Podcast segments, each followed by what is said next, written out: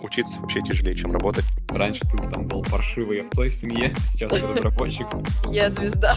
Это было очень редко в минуты отчаяния. Все это в топку, в топку все это. Привет, с вами IT-рекрутеры Оля и Алена, и это подкаст «Записки охотника». Мы будем говорить про поиск и подбор персонала, как это выглядит изнутри и почему нам это нравится. И сегодня мы будем говорить о том, как начать карьеру в IT.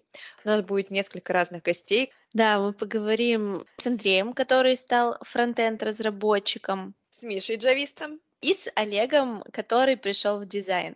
Сейчас будет неожиданный поворот, потому что у меня для тебя, Алена, есть вопрос. Помнишь ли ты свою бытность джуниором? Каково это было?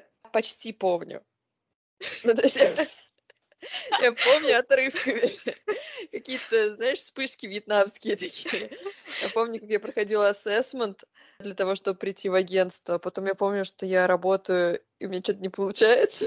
А потом я здесь. Как сейчас помню, там был вопрос на ассессменте, какие, что- что-то было в стиле, какие у тебя сильные стороны, или там, почему ты думаешь, что у тебя получится быть хорошим рекрутером. И я нарисовала звезду и сказала, что, что я звезда, я люблю работать. Ну, нарисована была практически морская. Патрик, буду тебя называть. и что мне важно признание, и, с тех пор на самом деле ничего не изменилось. Окей, знаешь, что я себе представила? Такой тест, где строчка для ответа «да», «нет», и Алена рисует звезду А4. Нет, знаешь, что мне по- показывали эти пя- пятна Рошерха, и что вы видите? Я звезда, а здесь я звезда. Ты когда-нибудь думала сама перейти из рекрутинга? Да мне кажется, каждого рекрутера в какой-то момент посещают эти мысли в разные периоды времени, в зависимости от того, кого что шокирует. Кого-то шокируют эти зарплаты, кого-то шокирует то, как они с легкостью могут найти работу, кого-то шокирует вот эта вот востребованность, социальное положение. Но меня это не шокирует, потому что я звезда, но в какой-то момент, да, тоже я задумалась. Ну, типа, это были какие-то философские рассуждения, которые, как видишь, никуда не привели. Андрей, расскажи, пожалуйста, чем ты занимался до разработки, почему ты решил перейти и как тебе это удалось? Ну, давайте расскажу. Давай. А, чем занимался до разработки? 8 лет был рекрутером, занимался IT-подбором, э, решил поменять профессию, уйти из рекрутинга. Самая такая основная причина была в том, что когда ты рекрутер, ты не можешь на 100% быть уверен в результате своей работы. Ты не принимаешь финальное решение о выходе специалиста в компанию. И в конечном итоге после 10 отказов от оффера отпускаются руки и делать больше ничего И не ты хочется. переходишь во фронтенд. Да. Здесь сейчас, э, когда я разработчик, там, могу на 100% сказать, закрою эту задачу в срок. э, это- то есть я сам управляю результатом, сам могу быть в нем уверен, и мне это, наверное, больше всего нравится. Почему А, ты выбрал фронтенд? Когда я задумывался о том, чтобы поменять работу рекрутера, э, у меня не было какого-то определенного направления, куда бы я хотел двигаться. Я зашел в соседнюю комнату Было к нашим направление, от чего ты хотел Да. подвигаться. Да, э, зашел в соседнюю комнату к нашим ресурсным менеджерам, просил, чем можно вообще заниматься. Я там, например, а, посмотрел пару сайтов по Java, и мне сразу же сказали, что Java это сложно, ну не знаю, вообще сложно для Тебе меня. клеймо такое сразу. Тебе Java будет сложно. И мне предложили, попробуй фронтенд, будет проще. Я действительно посмотрел, попробовал и решил двигаться в этом направлении. Сколько ты двигался в этом направлении? Само желание у меня появилось, и первые шаги я начал, наверное, делать года три назад, а, но потом навалилось очень много работы, и я это дело забросил. Вернулся к обучению уже во время пандемии, коронавируса, прошел опять заново все курсы, подтянул свои знания, которые были, закончил курс по JS, где-то все это у меня заняло полгода, и в октябре 2020 года прошел э, внутреннее собеседование наше, и в ноябре уже вышел на проект. Ну, то есть в общей сложности, если брать обучение, которое начинал до а, того, как э, забросить его, э, и после того, как вернулся к нему, я думаю, около года, может, чуть поменьше. Это ты только на обучении фокусировался или ты совмещал все время работы? Не-не, на обучении, только-только на обучении. То есть я взял отпуск, а потом взял неоплачиваемый отпуск, и вот как раз к концу, к концу отпуска э, и проходил собеседование. То есть я только тем и занимался, что обучался. Просто полгода звучит и очень позитивно, мне кажется. Там все зависит от желания, мне кажется. Можно и больше полугода, можно и меньше.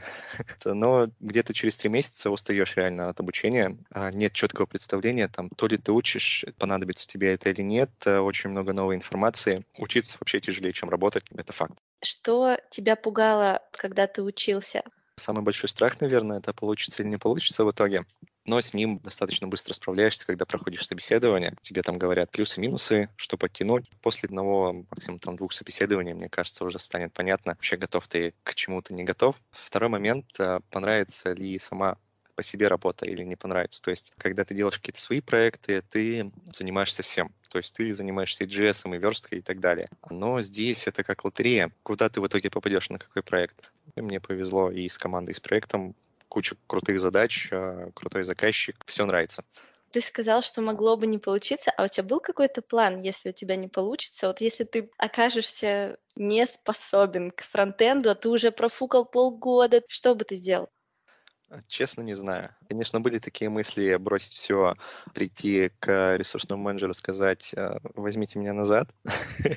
Но это было очень редко в минуты отчаяния, когда не получалось задачку решить. Понятно. Это же такая ловушка мыслительная, что когда ты делаешь что-то, у тебя получается, тебе кажется, что это твое. А когда у тебя не получается, тебе кажется, что это не твое. Сейчас уже там спустя какое-то время ты считаешь, что фронт это твое? Ну, фронт точно мое. Я не скажу, что все получается. Есть куча задач, которые ты видишь вообще впервые. И они кажутся жутко сложными, но когда начинаешь в них разбираться, они уже оказываются не такими сложными, а даже простыми. Когда находишь решение какой-то задачи, это тоже приносит определенное удовольствие.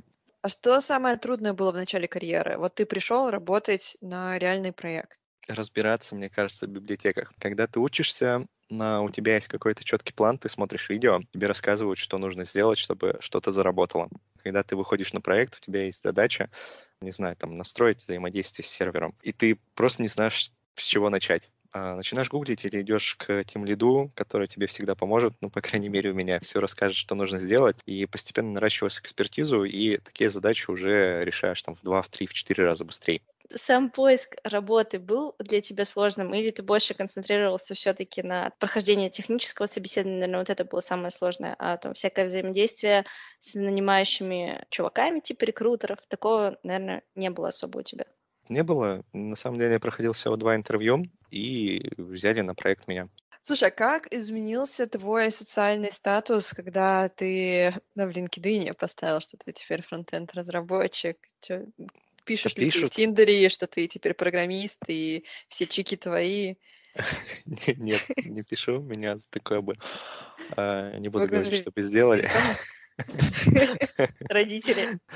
А, вот. На самом деле в линке, да, пишут практически каждую неделю, предлагают э, посмотреть работу, что-нибудь, но пока... Что-нибудь.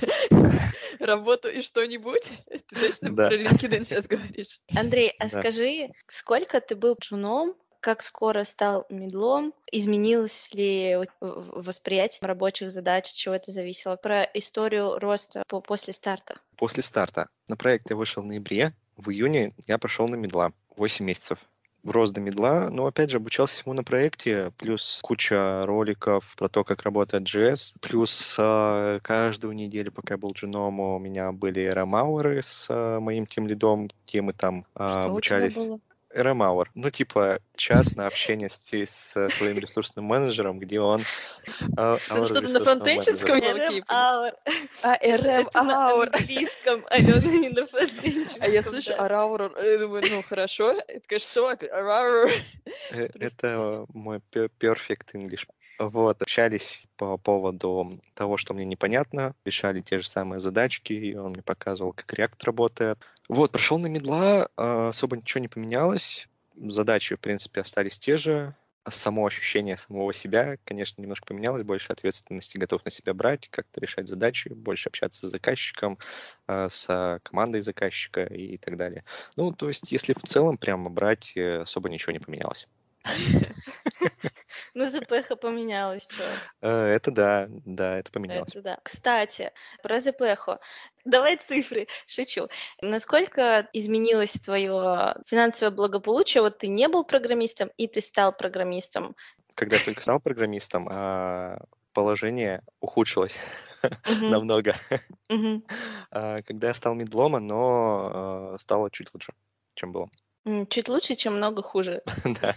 Когда переходил, ты думал преимущественно про задачи и про то, что э, там, тв- твоя предыдущая сфера не очень интересна, но то, что финансовые возможности такие крутые сейчас у программистов, это было одним из решающих факторов перехода именно в IT. Это был одним из факторов, но не решающим фактором. Решающим фактором было то, что я выгорел. Мне, то есть, не хотелось больше заниматься рекрутингом. Опять же, если бы в IT была маленькая зарплата, я бы посмотрел что-то другое для себя. Потому что стойная компенсация за то, что ты делаешь, она должна присутствовать в любой профессии. Ну, это если ты профессионал своего дела хороший. Да.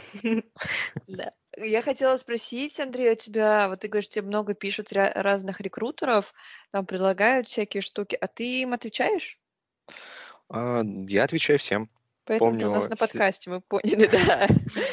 Что ты с- им отвечаешь? по- Помню себя на их месте. Ну, Я отвечаю просто, что не актуально, и давайте держать связь, а, если вдруг напишу. Ты радовался, когда тебе кандидаты отказом отвечали? Ну, просто Нет. что, за вопрос? я имею в виду просто, что они ответили. То есть я вот сейчас по себе сужу и думаю, я вот тоже типа стараюсь всем отвечать, но сейчас я задумалась, а мне как бы есть разница, когда мне отказывают или когда мне ничего не отвечают? Не знаю, если бы мне написали, давайте пообщаемся через два месяца, мне бы было это лучше, чем если бы не ответили вообще. Мгм. Приятно, когда тебе отвечают. Вроде бы не зря написал. Андрей, это просто такой выпуск у нас сейчас получается. Бьешься самые больные точки. Все это в топку, в топку все это, все эти гадости. Да нет, на самом деле э, рекрутинг крутое направление, если тебе нравится взаиодействие с кандидатами, Когда тебе если отказывают или не отвечают, или что ты выгораешь. куча людей это нравится Страдает. направление. Ну, может, кто-то не страдает. Ну вот вы разве страдаете? Просто нас даже во фронтенд не берут, вот и все. На самом деле Спасибо, Андрей. фронтенд, фронтенд несложно. Оль, ты Вот справишься. Ты где книжку про найти- старость прочитала, про мозги, все, вперед. Где найти там какого-нибудь крутого архитектора, это может быть и посложнее, чем написать какой-нибудь скриптик, который будет складывать 2 плюс 2. Андрей своими словами в этом подкасте угнетает всех. То есть рекрутеров, то, что у них работа стрессовая, а фронтенщиков тем, что они, у них дурацкое, что 2 плюс 2, вот и все. А я вообще думаю, зачем писать скриптик, который складывает 2 плюс 2? Я уме могу. Вдруг ты забудешь результат. Я выбираю мозг, ты не забыл? Андрей, у меня к тебе еще вопрос. Что ты посоветуешь начинающим ребятам, которые только берутся за фронт, или, может быть, себе, э, когда ты начинал, вот ты бы сейчас сделал что-то по-другому? Э, Вообще, если в целом а, подходить к тому, стоит менять работу или нет, я бы рекомендовал вообще задуматься, там, определить, э, хочется ли менять профессию или то, чем ты сейчас занимаешься. Не знаю, возможно, есть там какие-то моменты, которые не устраивают сейчас, но их легко поправить. Если все устраивает, есть какие-то перспективы роста, нравится работа, то я бы не рекомендовал задумываться переходить в IT, э, переходить в JS или еще куда-то, потому что вполне возможно, что в нынешней профессии там достигнете больших результатов, э, больших успехов, чем достигли бы в JS. Если вообще приняли решение менять профессию, то я бы рекомендовал идти до конца, не бросать, учить, учить, учить. В какой-то момен- момент будет сложно, опускаться руки, но не бросать это дело, довести до конца. Результат будет того стоить, как мне кажется. Что по-другому бы сделал? А, Не советую платные курсы какие-то. Есть очень много информации на Ютубе. Бери, учи, не хочу. Я хочу еще углубиться в тему бесплатного э, обучения, потому что вся информация есть на Ютубе и прочих ресурсах. Мне кажется, как мне казалось раньше, так и до сих пор, что для того, чтобы бесплатно учиться и всю эту информацию черпать, нужно очень много самодисциплины. А если ты покупаешь платный курс, то, во-первых, у тебя есть какая-то программа, уже выстроенная другими людьми, а во-вторых, у тебя есть мотивация, ты денежку заплатил, надо ее использовать. То есть это может, э, может это индивидуально работает, кому-то подойдет, а кому-то платный курс стоит покупать. Может быть, но учитывая отзывы, которые встречаешь из раза в раз, люди там закончили курс, хотят 100-500 миллионов э, рублей и ничего не знают. И ты просто сам не понимаешь, когда ты не находишь какой-то а, материал, который нужен непос- непосредственно тебе, ну, не знаю, там, начал ты делать какой-нибудь туду-лист. И вот у тебя не получается поменять цвет чекбокса. Ты идешь и сам эту информацию ищешь. То есть не кто-то тебе ее дает и говорит, там, чтобы поменять цвет чекбокса, сделайте то-то. Ты сам ее находишь, сам ее перевариваешь и сам ее применяешь. Как мне кажется, это намного эффективнее. Так у тебя знаний намного больше остается. Есть канал, называется IT Камасутра. Очень крутой. Там Димыч все рассказывает. И самое крутое это то, что он мотивирует на обучение. Можно просто даже далеким людям отойти, смотреть его и получать дозу мотивации какой-то, что-то делать. Жалеешь ли ты, что ты перешел в IT? Нет. Очень жалею. Понятно. А зря. Из лучшей профессии ушел. Миш, расскажи, пожалуйста, про твою бытность джуниором. Как ты им стал? Чем занимался до? Я решил попробовать себя в сфере программирования, выбрал определенный стек технологий, которые я учил, и после этого я пошел искать различные стажировки, проходить собеседования, и в итоге все оказалось не так сложно, как я думал, и более того, все оказалось лучше, чем я думал внутри, когда ты уже непосредственно работаешь, что гораздо интереснее, то есть когда ты работаешь в команде с другими ребятами, когда ты погружаешься в это комьюнити, а не когда ты сидишь дома один на один э, с монитором а почему ты решил стать именно джавистом? Тут вообще ходят слухи, что это тяжело, и не, не каждого туда берут.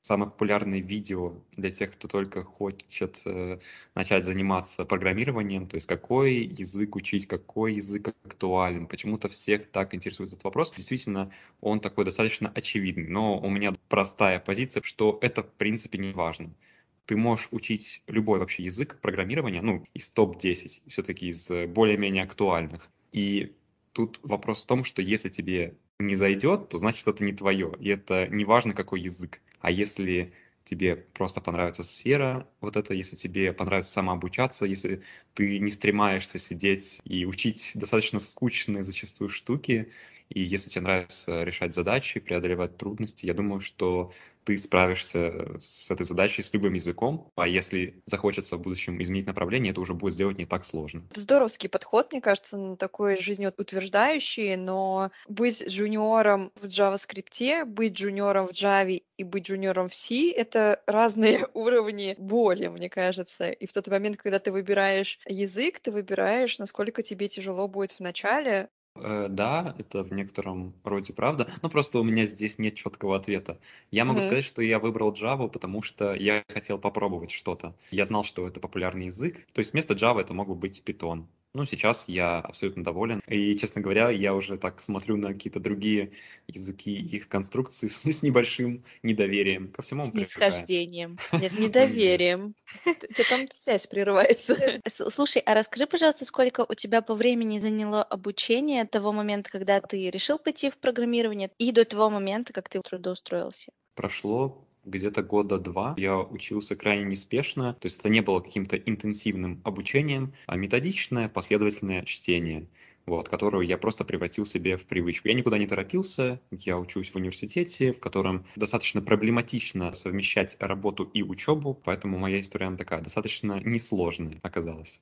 Было ли что-то такое, что тебя пугало в процессе? Наверное, самое пугающее, что было, то, что ты находишься один и ты не знаешь, а правильно ли ты учишь, ты не знаешь, насколько та или иная технология, она актуальна, насколько вот это нужно учить для того, чтобы попасть на первую работу. Именно в таком незнании, наверное, самый такой большой страх. Но как только ты начинаешь пробовать проходить собеседование, сразу же все становится хорошо. А что, на твой взгляд, тут было самое трудное в начале твоей карьеры? Самое сложное было на стажировке, потому что у меня были постоянно сессии университетские, которые не прощали э, пропуска пар, пропуска экзаменов, и мне приходилось э, сидеть, созваниваться прямо на лекциях.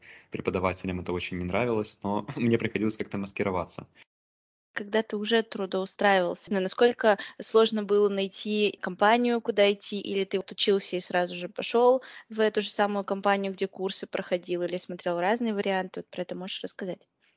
Я пошел гуглить какие-то актуальные места, актуальные стажировки, и практически на первую я тыкнул, попал, а сразу прошел собеседование и попал уже внутрь компании. Ну а в дальнейшем уже попал на полноценного разработчика. А какое у тебя образование? Я говорю, что я разработчик, и в некотором роде это правда, потому что я разработчик Нефтяных ме- месторождений. месторождений полезных ископаемых. А почему ты решил заканчивать все-таки свое высшее образование, если ты понимаешь, что там с 90% вероятность ты никогда не будешь работать по специальности, ты уже работаешь как разработчик. Разработчик программного обеспечения. Потому что мне нужно было завершить мои дела с военной кафедрой. Я закончил военную специальность в университете. Соответственно, полное ее окончание подразумевает то, что ты также должен а, закончить обучение непосредственно в самом университете и получить диплом. Если говорить дальше про социальные аспекты, там, помимо высшего образования, вот когда ты поступал в университет и учился все это время, ты, там, я думаю, для большинства своих знакомых, своей семье, ты был будущим таким горняком, разработчиком вот этих полезных ископаемых месторождений и всего такого.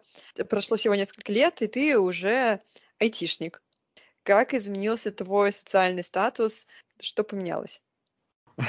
Но, к сожалению, э, нет такого прям изменения, чтобы раньше ты там был паршивой овцой в семье, а сейчас ты разработчик. Таких изменений на самом деле нет, но, конечно, в круге общения э, в твоем сразу появляются другие люди, а, потому что тебе просто становится интересно общаться с людьми, у которыми у вас есть общие интересы. Что касается семьи, семья всегда поддерживала меня в любом моем решении, то есть я просто решал для себя сам, что мне как нравится и как нужно, вот, поэтому они просто поддержали меня и радуются моим успехам. Слушай, ну социальный статус это не только про то, как тебя семья поддерживает и что у тебя круг общения изменился, это и то, как там мало знакомые люди тебя теперь воспринимают. Например, там ты приходишь в новую компанию, говоришь, что ты Java-разработчик, программист, и все такие, вау, девчонки такие, вот мой номерок, держи, пошли на свидание, а сказала бы, что ты горняк, они такие, понятно, спасибо. На самом деле в России горняки Блин, достаточно да. много зарабатывают. Возможно, я как раз-таки потерял все возможности для получения номерков, когда отказался от этой профессии. Говорит человек в баре, типа, я программист. Ну, все ясно, короче, пошел дальше пить. А тут человек говорит, что он горняк, какие там ископаемые он ищет. Нужно Интересно же узнать. уметь рассказывать, что ты горняк. Да, Java так не заинтересуешь. Ты отметил, что горняки тоже достаточно много зарабатывают, но когда ты выбирал программирование, было ли для тебя важным аргументом в пользу выбора этой профессии? То, насколько высоко это оплачивается и насколько это, в принципе, востребовано? Финансовый вопрос, он всегда достаточно важный, острый. Как бы мы там не хотели романтизировать э, себя, свои действия, но в моем случае этот вопрос не стоял столь остро. Например, горная разработка. Когда-то я не удалось поработать на заводе, и там а, люди зарабатывали достаточно большие деньги, потому что это была золотодобыча, как говорят в горном уни- университете, золотодобыча. Но если это не мое, я продолжил искать. И на статусе джуна я тоже не скажу, что зарабатываю большие деньги. Но просто главное, что мне нравится этим заниматься. Круто. Еще же в IT-сфере, наверное, значимый аспект сейчас это удаленная работа. Достаточно сложно удаленно золото добывать, если ты так не, не владеешь телекинезом. Или как это называется, когда ты можешь двигать на расстоянии? Невидимость. Невидимость — это ты не на расстоянии, ты просто невидимый. Э, Как сложились твои отношения с рекрутерами? Как часто тебе пишут рекрутеры, зовут поработать? Отношения с рекрутерами у меня достаточно положительные. Кто-то думает, что ре- рекрутер — это кто ну, просто болтает. Ну, реально, то есть есть люди, которые считают, что рекрутеры — это люди, ну, которым зря платят деньги, но это на самом деле Мы с Олей так считаем. бред. На самом деле это большая-большая работа, потому что нужно общаться зачастую с неприятными людьми, с какими-то непонятными. А, Это нужно иметь да. высокие скиллы. Вот. Я очень благодарен всем рекрутерам, с которыми я, мне удалось пообщаться, и периодически пишут рекрутеры из других компаний. Со всеми стараешься корректно общаться. Слушай, а есть какие-то э, с твоей стороны лайфхаки, которые могли бы оказаться полезными для джуниор-специалистов? Я думаю, что нужно быть настойчивее. Ты должен не бояться браться за что-то, и должен не бояться связываться с людьми, писать рекрутерам, спрашивать вопросы у незнакомых людей. Спасибо. А в целом ты как бы рад, что ты вот именно в эту сферу пришел, ты ни о чем не жалеешь, все у тебя окей, чики-пуки. На данный момент все отлично, я очень доволен, потому что есть дорожка вперед, и я точно знаю, условно, свои планы на ближайший год. Человек, наверное, должен понимать, чем он хочет заниматься. Сейчас это понимание есть, поэтому это хорошо. Я хотел просто сказать спасибо, что вы занимаетесь таким интересным подкастом. Я думаю, это важно. Как раз то, что вы доносите, то, что вы рассказываете про различные профессии, это круто. Спасибо. Круто, мы- спасибо. Мы надеемся. Никто не жалуется. Давайте начнем с этого. Это уже успех. Точно, мы всех, не мы всех заблокировали. заблокировали сами.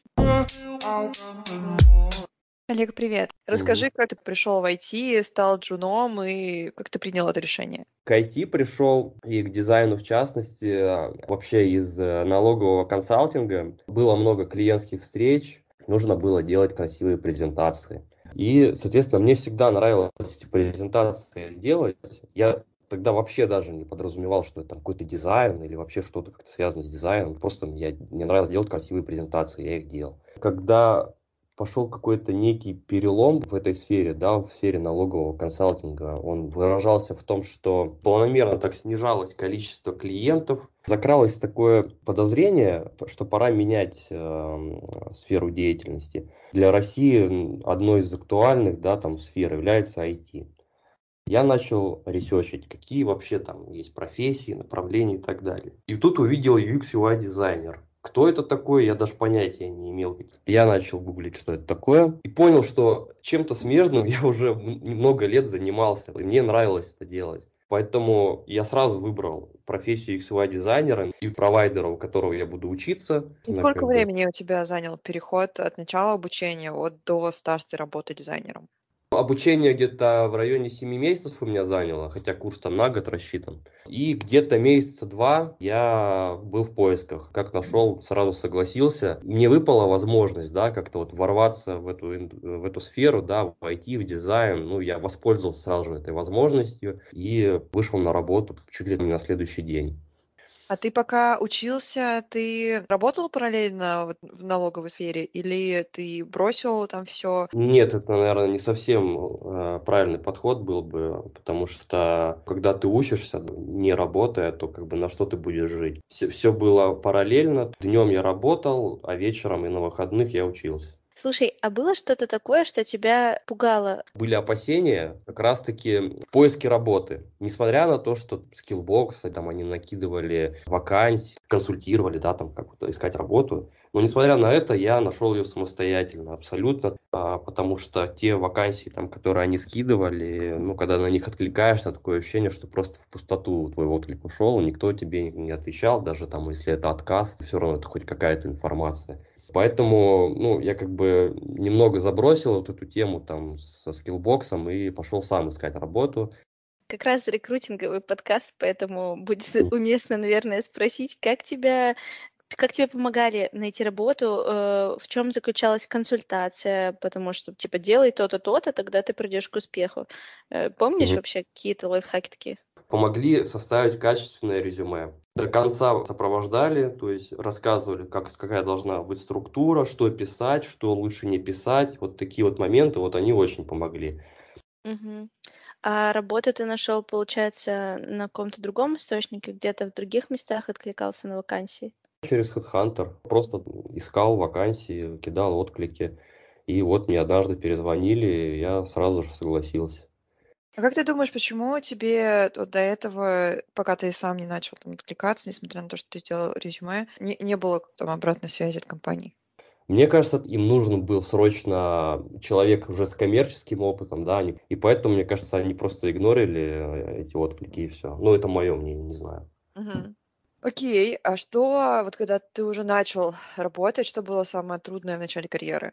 А, Первая, да, компания, где ты уже осознанно перешел, уже такой, все, я в IT, так классно, да, буду сейчас из дома работать удаленно, а тут бах просто, обязательно нахождение в офисе. А мне ехать, грубо говоря, с а, северо-запада каждый день на юго-восток. Там. Особенно это выпало на лето, там, когда лютая жара вот это вообще стояла, это, ну, очень, это самое сложное реально. У тебя там были какие-то обязательные митинги, там у тебя было какое-то обучение в оффлайне, почему тебе не разрешили работать из дома?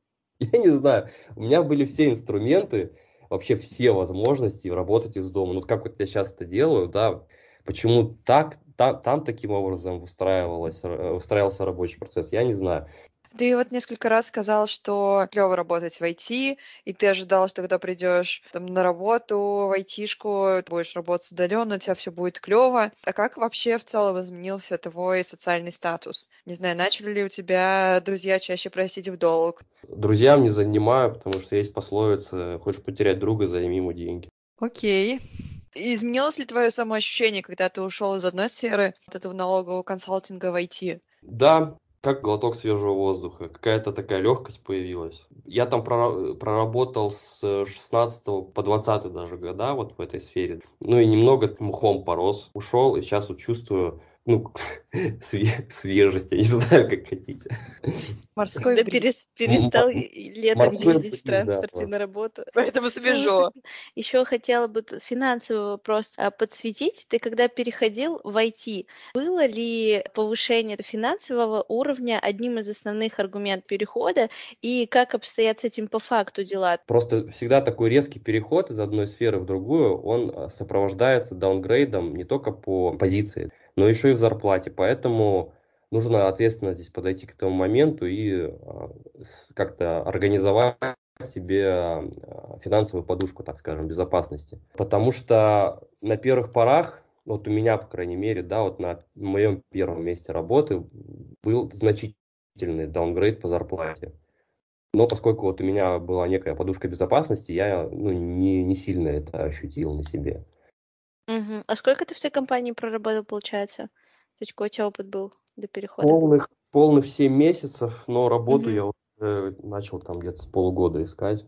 Слушай, а про советы начинающим, раз уж заговорили, Я бы на самом деле просто хотел вот посоветовать обязательно, чтобы при переходе озаботились о финансовой подушке, потому что будут сильные просадки по зарплате и не увольняться, пока учишься. принято, спасибо. Ну и завершающий вопрос. Жалеешь ли ты, что ты перешел в IT, затеял вообще всю эту кутерьму и тут оказался? Или ты рад? Я очень рад, что у меня получилось переучиться, что у меня получилось попасть в такую крупную компанию, крутую компанию. Классно. У нас, короче, все гости получились такими как бы историями успеха. Должен же быть кто-то с историей неуспеха. Да, кто-то лузер. Но я бы, наверное, не сказала так. Я бы просто сказала, что вот ребята, с которыми поговорили, они все стали джунами. А человек, который перед тобой сидит, он не стал джуном. Я в какой-то момент своей жизни поняла, что мне интересно попробовать себя во фронтенде. Было прикольно, потому что все новое достаточно прикольно, но в какой-то момент я поняла, что мне вообще программирование как бы для меня не является конечной целью, а мне интересно именно управление командой, ресурсный менеджмент и все такое. Иногда бывает, что когда ты что-то затеял, особенно всем разболтал, как бы все это заканчивается ничем. Ты можешь чувствовать на себе такое клеймо позора, но я в целом ни о чем не жалею. Возможно, на мне есть клеймо позора, однако я его не ощущаю, потому что решение вообще пойти в сторону разработки, оно было ошибочным, я рада, что как бы я вовремя поняла это, Поэтому сейчас я такой вот неудавшийся джуниор. По жизни. Это как раз, наверное, про то, что Андрей говорил, когда вы хотите профессию поменять, то первый шаг — это понимание, нужно ли ее менять. Плюсую на сто процентов, что это ключевой шаг. С вами был подкаст «Записки охотника». Всем удачной охоты!